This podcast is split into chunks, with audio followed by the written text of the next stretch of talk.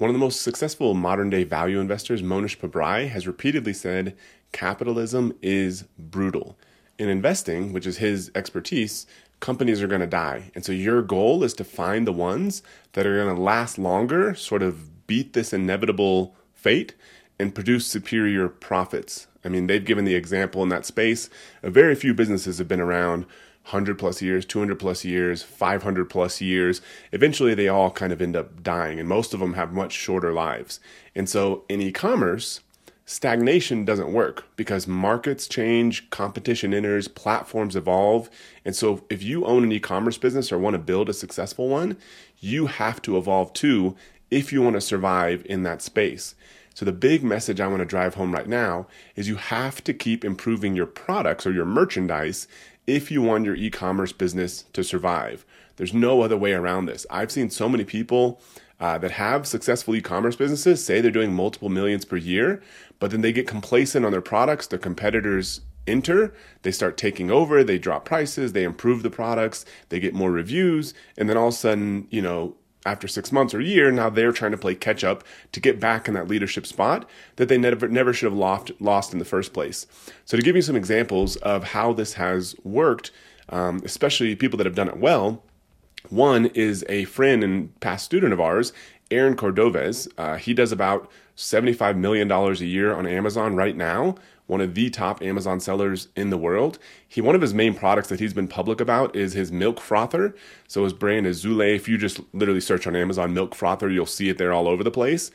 His product now has 50 variations because that's one of the tools that allows him to win. He's never getting complacent with a product. He's constantly improving his marketing and the product itself, adding more variations. And I saw one cool thing that he did the other day because I actually bought one of these for our house here in Colorado. Uh, he's got an executive series uh, or of his product.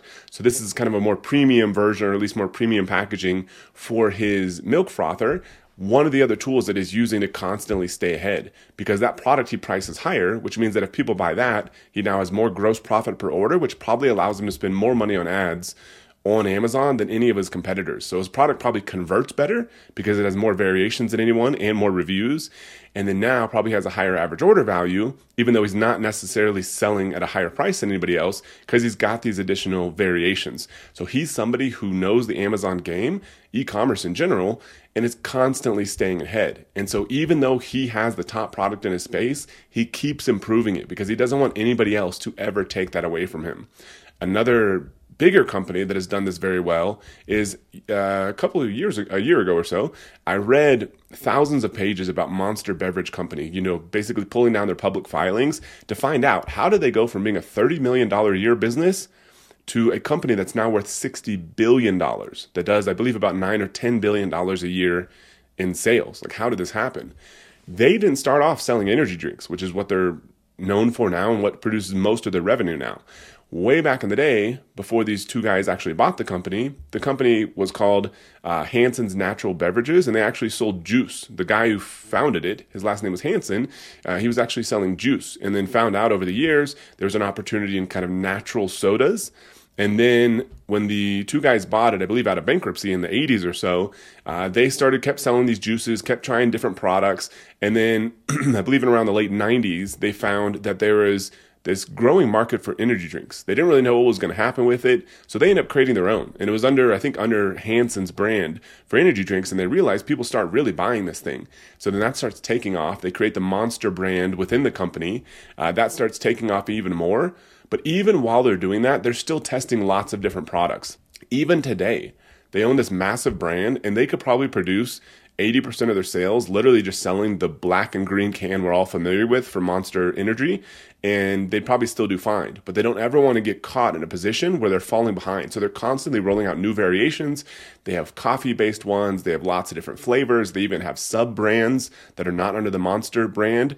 They don't want anybody to ever be able to take their position. And in their case, a lot of times they go out there and try to buy competing energy drinks, just like the social media platforms when Facebook bought Instagram they if they can they just buy the competitors so they don't have to worry about falling behind. But if that's not an option, they keep iterating and keep improving on the products through continual testing.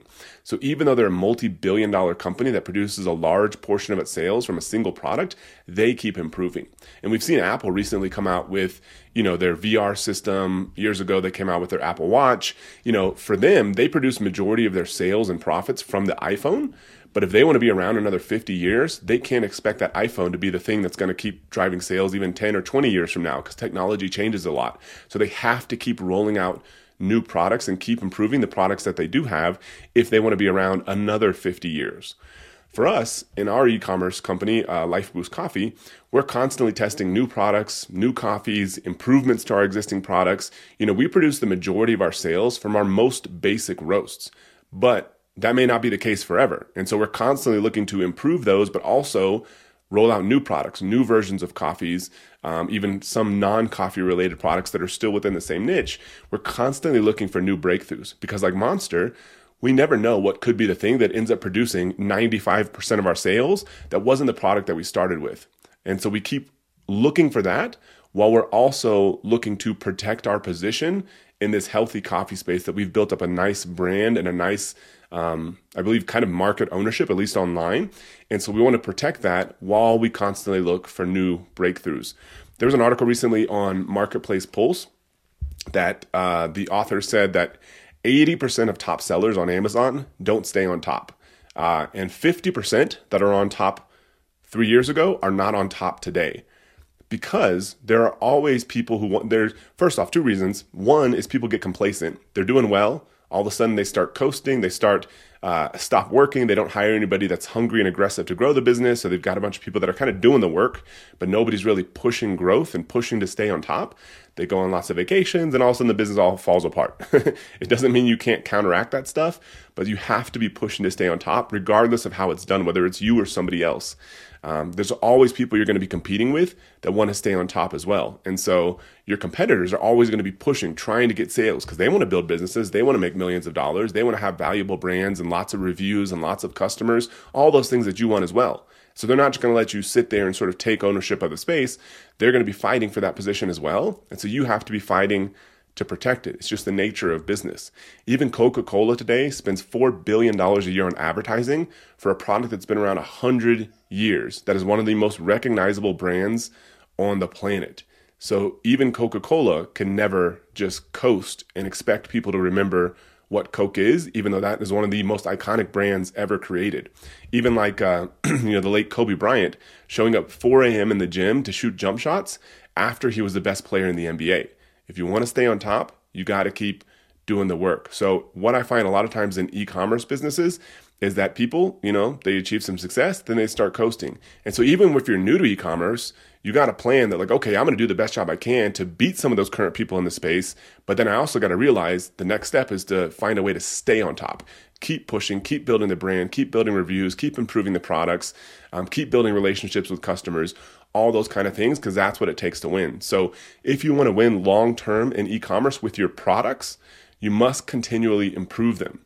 And the best litmus test I found is to be brutally honest with yourself and ask, would you buy your product? If you were a potential consumer looking at all the available options in the space, would you buy your product versus all the other options available? Because if that honest answer is not yes, then do something about it you know you don't have to just sit there and accept that for what it is you can uh, improve the value proposition lower the price which is not the best option but if that's what it takes to be competitive and you can still make a profit that's an option but probably not the best one.